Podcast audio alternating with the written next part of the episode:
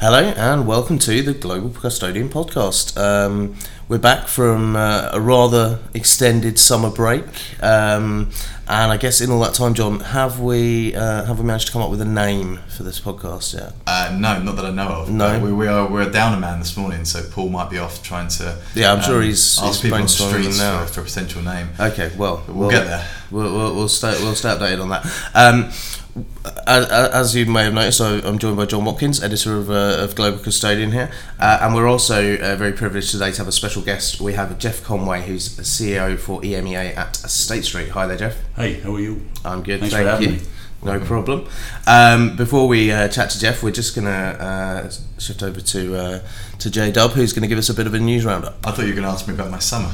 Uh, I well, I could do. Yeah, I, I, I went to Canada. Yeah. I had a very nice holiday. So you want to show off? Well, I just yeah, I wanted to get that in. It's like humble brag. How about yourself? Uh, I didn't go anywhere. No. Okay. No. And Jeff, nice summer. I uh, it feels like a long time ago, but I went to Cape Cod, Well, nice. uh, outside of Boston.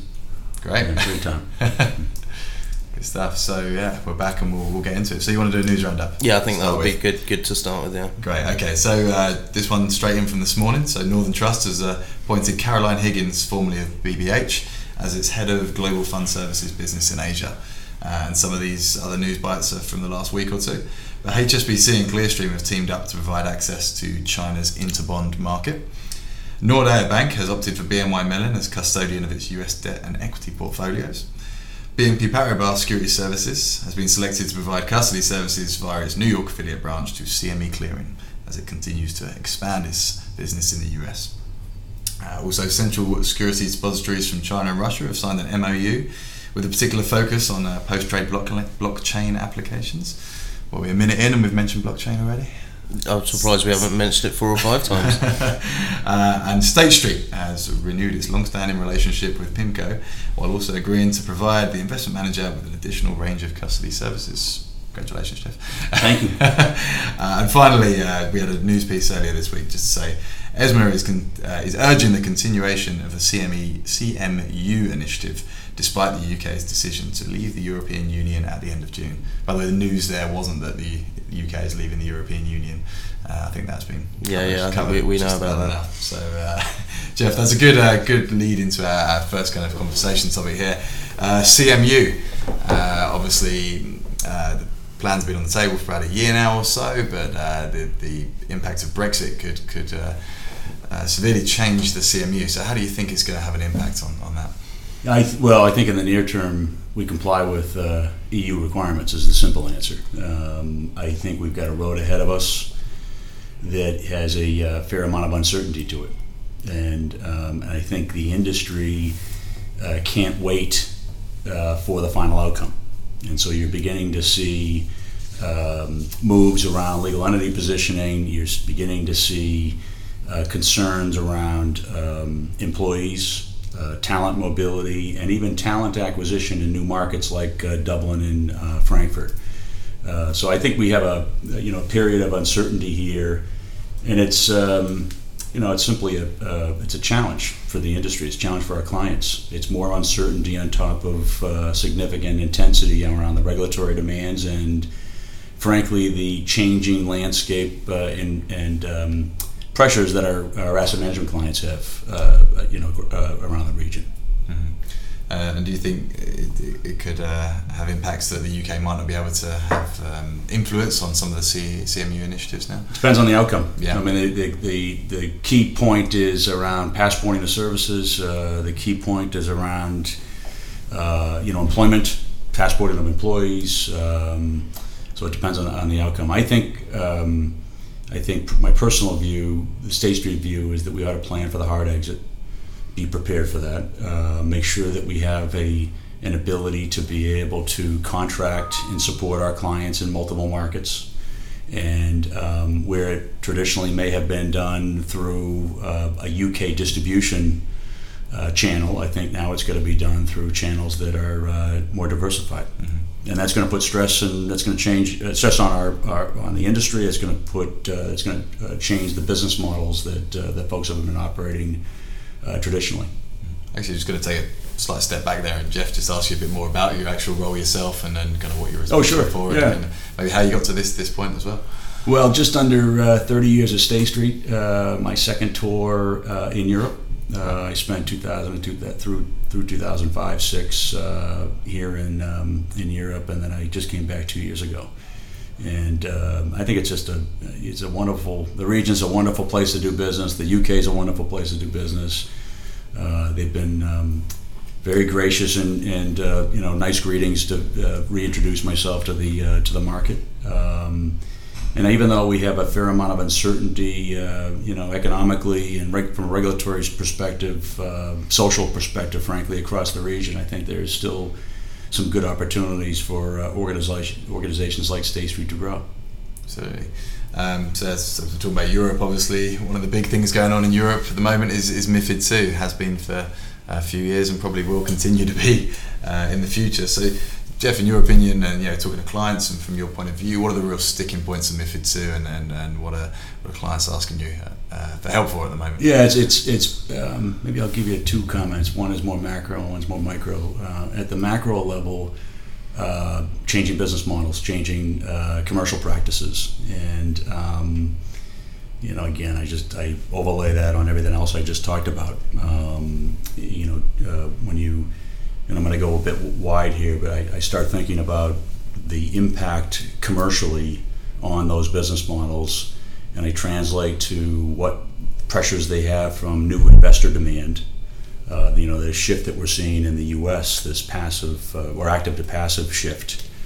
Uh, in Europe, you're seeing a search for yield, um, you know, given the negative interest rate environment at, at banks and and demands for uh, multi-asset class uh, solutions. And so you've got a, you know, a MIFID dynamic that's changing commercial practices while at the same time you've got um, macro dynamics that are changing business models as well.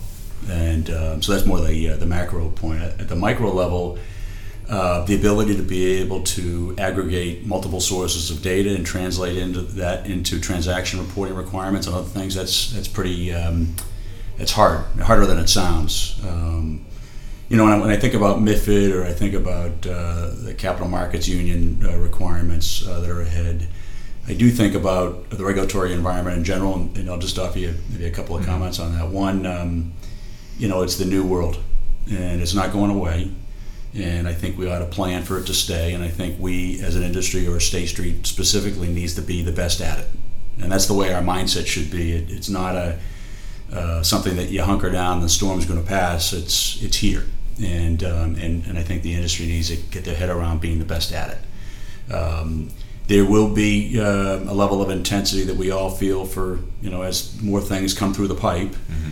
uh, and when you combine that with the uncertainty I, I, mentioned, I think that you've got a fair road ahead of us in terms of uh, regulatory requirements, uh, and you know in terms of what the UK could require and, and what the EU could require, and then the transition period in between. Um, and you know I think, um, but what but ultimately, what for us, it means getting closer to our clients. It's uh, not only do we have to comply ourselves, but we have to support our clients in their transition. And in that regulatory environment, I mentioned the business model change at our clients' uh, shop, but it's also creating opportunities for us to play in different ways and change our own business model, introduce new products. Um, you know, as you look at the prime brokerage market and you start introducing new services like enhanced custody, or when you think about traditional ways that foreign exchange was uh, uh, transacted, and now it's becoming more electronic. Um, there's many examples of how regulation is changing business models and creating ultimately new opportunities. The stress point is the shift from point A to point B. Yeah. Uh, while you have all the other things we talked about. Yeah, there definitely seems like I suppose we've got this kind of roughly 14 months of continued uncertainty until MIFID 2 is introduced at least, probably more afterwards. Yep. But, you know, in, in that time, we're certainly seeing a lot of banks, I suppose, kind of pull back. They're kind of to kind of think, you know, what do we do? How do we react to this? Yeah. And I guess, as you say, the key is going to be if you go down that positive route of going, where can I make an opportunity out of this? As opposed to those who are kind of pulling back and going, I'm really worried, I'm really scared about yeah. the future. Yeah, I think um, so. You know, it's just uh, one person's opinion, one organization's opinion, but I think you need to pick a, a direction, and you got to go hard at it. Yeah. Uh, because the uncertainty is going to remain. Um, I think you bring up a very good point, though, and I, and I didn't mention it, should have. this period requires all of us to make choices. And there's some things that used to be nice to haves, and we can't afford to do those anymore. And we have to focus on the have to haves. And, and, and the terminology I would use within Europe is double down on the core, right? Focus on what your core offering is, what, what, what you're good at, and then double down on it. And things that are outside that core, you need to make some strategic decisions about whether you continue with them or not. And you're seeing that across uh, the industry. And ultimately, I think that's, um, that's going to be for the better. Uh, it'll allow us to have a more laser like focus on delivering for our customers and maintaining and managing the risk uh, dynamic that we have within our franchises. I certainly think when we went to Sibos event this year in Geneva, which we haven't done obviously a podcast since then, but there was a lot less talk about concerns and worries about uncertainty and more kind of positivity about the future, about technology advances, and you know, what you're saying. Do, do you think? Yeah, we have turned the corner a bit, or maybe we just got used to the uncertainty and regulatory uh, kind of challenges. But uh, just see a bit more optimism around, around the future in that way. That I, I do. I think the industry has got its head around uncertainty. Mm-hmm. It's getting its head around the continued regulatory environment, and they should be optimistic. Yeah. I mean, if you look at the, I mean, the negative interest rate environment uh, is what it is. But what that's doing, as an example, is creating savings rates that are double that of the U.S and that money is going into mutual funds, which is creating growth in the mutual fund space. And if you look at the shift from defined benefit to defined contribution, significant asset pools coming to the market uh, for us to serve or manage. Um, so there's a, there's, a, there's a number of trends, or even the alternative space, as there's a search for yield. You know, the alternative managers through liquid alts or other uh, vehicles are, are seeing growth. So I think there should be a level of optimism, and I, I, think the organizations that can, again, be decisive in terms of their direction can make choices along the way and uh, and execute flawlessly in this environment while at the same time staying shoulder to shoulder with their clients. I think they'll be successful. Uh, so Jeff, there's been a lot of a uh, kind of, I guess, a bit of a shake-up in the UK regulatory scene. Uh, you know, we've seen Andrew Bailey from from the Bank of England uh, now now heading up the FCA. Do you think that we're going to see a bit of a change in the way that the FCA operates? Do you think there might be a little bit more alignment between the, the two sort of key regulators in the UK market? Yeah, so I, I think um, you know my experience with Andrew and his uh, reputation across uh, the market is that um, I mean he's a good banker and he's very astute in terms of the market and I also have found him uh, personally to be extremely collaborative.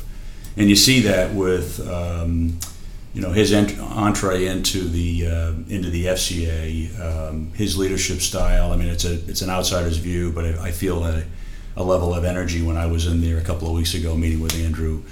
Um, I also um, think that the example of um, his um, engagement with the industry, uh, he's reached out and and sought industry advice as to the mission for the FCA, the mission and purpose of the FCA. And, and, um, and that's just an example of uh, what I think you'll find with Andrew, which is uh, a very astute leader for the organization, very much in line with what's required in the market, but also what, what's going on in the industry.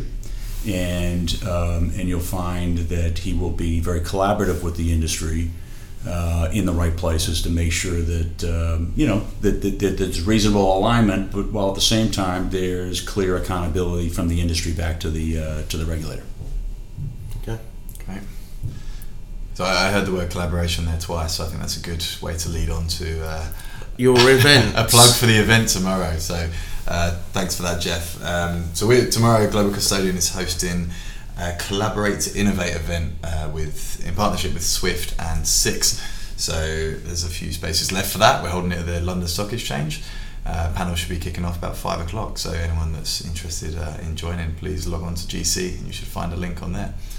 Jeff, any thoughts on collaboration and the importance? Uh, I, I you know, I, I, think in this environment, the more you get the industry together to talk about, you know, tough topics and change, and you know, we didn't touch on the digital space, but all that's going on there, and I think it's all good. Great. Digital.